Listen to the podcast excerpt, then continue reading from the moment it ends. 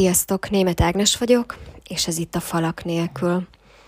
És most pedig a tökéletességről szeretnék beszélni, illetve pontosabban arról, hogy a tökéletesség mennyire nem szexi, sőt azt gondolom néha inkább unalmas.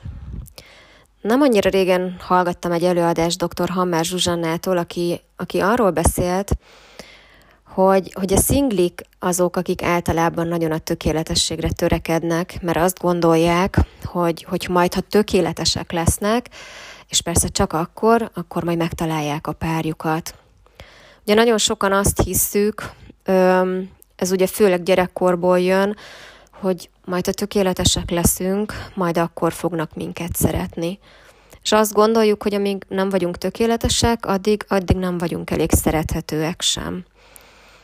Úgyhogy ezért van az, hogy nagyon sok szingli ugye folyamatosan tökéletességre törekszik, konditerembe jár, hogy minél jobban nézzen ki, különböző drága ruhákat vesz, hogy mindig divatos legyen, különböző tréningeken vesz részt, másoddiplomát csinál,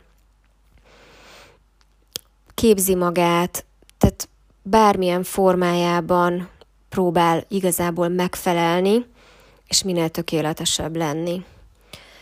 És hát azt mondja Hammer Zsuzsanna, hogy ennek ugye az a veszélye, hogy, hogy minél jobban próbál valaki tökéletes lenni, nyilván annyira ö, elvárja aztán ugyanezt a másiktól, hogy, hogy ő is legyen tökéletes. De hát ugye lássuk be, azért tökéletes emberek nagyon nincsenek, úgyhogy így a szinglik kicsit megnehezítik a saját életüket is, mert hogy a szeretetet vagy a szerelmet a tökéletességhez kötik. Egyébként én ezt át tudom annyira érezni, hogy én is mindig tökéletes akartam lenni. Ez valószínűleg ilyen gyerekkorból jövő dolog, hogy, hogy vannak olyan gyerekek, akik azt gondolják, hogy ha ők tökéletesen jó gyerekek, jól tanulnak, jó jegyeket visznek haza, mindig jól viselkednek, ugye nem okoznak a szülőknek gondot, akkor majd a szülő jobban, jobban fogja őket szeretni, jobban fog rájuk figyelni, el fogja ismerni azt, hogy, hogy ők tökéletesek, és akkor, akkor őket majd nagyon fogják szeretni. Ugye általában ebben ez a csapda, hogy, hogy nyilván az a szülő nem azért nem figyel annyira arra a gyerekre, mert nem tökéletes, viszont a gyerek mindig azt hiszi, hogy, hogy benne van a hiba. Úgyhogy már nagyon korán megtanuljuk azt, hogy, hogy nagyon jók akarunk lenni, hogy ezáltal több szeretet kap, szeretetet kapjunk, és aztán ez visszük tovább a felnőtt korba is. És akkor következik a párkapcsolat időszaka, amikor aztán tökéletes barátnők vagy feleségek akarunk lenni, mert hát azt gondoljuk, hogy ha mindent tökéletesen csinálunk, tényleg kedvesek vagyunk, figyelmesek, ö, szexik, ö, jól főzünk, takarítunk, tényleg tökéletes nők vagyunk, akkor hát a férfi az majd halálosan oda lesz értünk. Csak hát aztán egy idő után minden nő rájön arra, hogy igazából a tökéletességnek túl sok köze nincs a szerelemhez, meg a szeretethez, mert a férfiak sokszor a legtökéletlenebb nőkbe szeretnek bele. És hát mi nők is nyilván hajlamosak vagyunk olyan férfiakba beleszeretni, akik nem tökéletesek, de egyszerűen annyira vonzóak, hogy, hogy nem tudunk nekik ellenállni. Úgyhogy azért ez hamar kiderül, hogy, hogy bukik ez az elmélet, hogy a, a tökéletesség, egyelőség, szeretet özön, de hát ugye az emberbe ez annyira már bele van kódolva tudat alatt, hogy, hogy nem is tud igazából másképp viselkedni. Van egyébként két történetem így saját életből, ami, ami mind rácáfolt erre, hogy, hogy igazából nem kell mindig tökéletesnek lenni.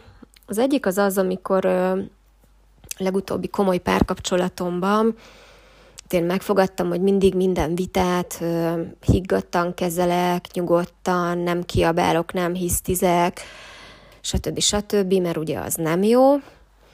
És hát ezért ez elég sokáig működött is, de aztán volt, a, volt párommal egy nehezebb időszakunk, amikor tényleg elég sok mindent toleráltam, és ebben az időszakban kimentünk a szigetre, ugye mindig banális dolgokon csúsznak el ezek a sztorik.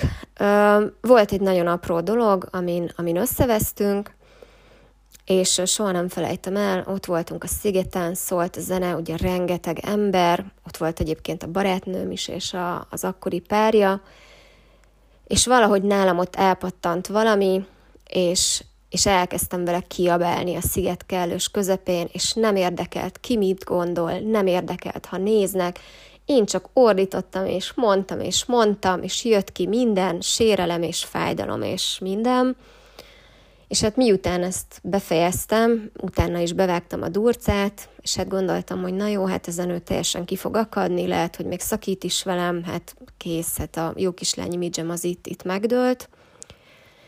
És hát az volt a meglepetés ebben a dologban, hogy amikor hazamentünk, akkor, akkor bocsánatot kért tőlem, hogy hát igen, igazam volt, és egyébként meg mennyire tetszett neki, hogy, hogy én ilyen nagyon emberien reagáltam.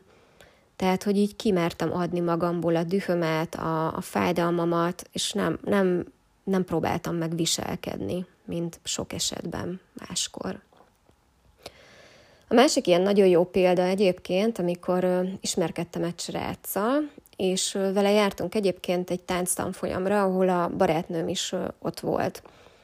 És hát egyik este azt vettem észre, hogy hát a srác nagyon nagy figyelembe részesíti a barátnőmet, ami hát úgy alapból nem lett volna gond, de engem meg úgymond ignorált.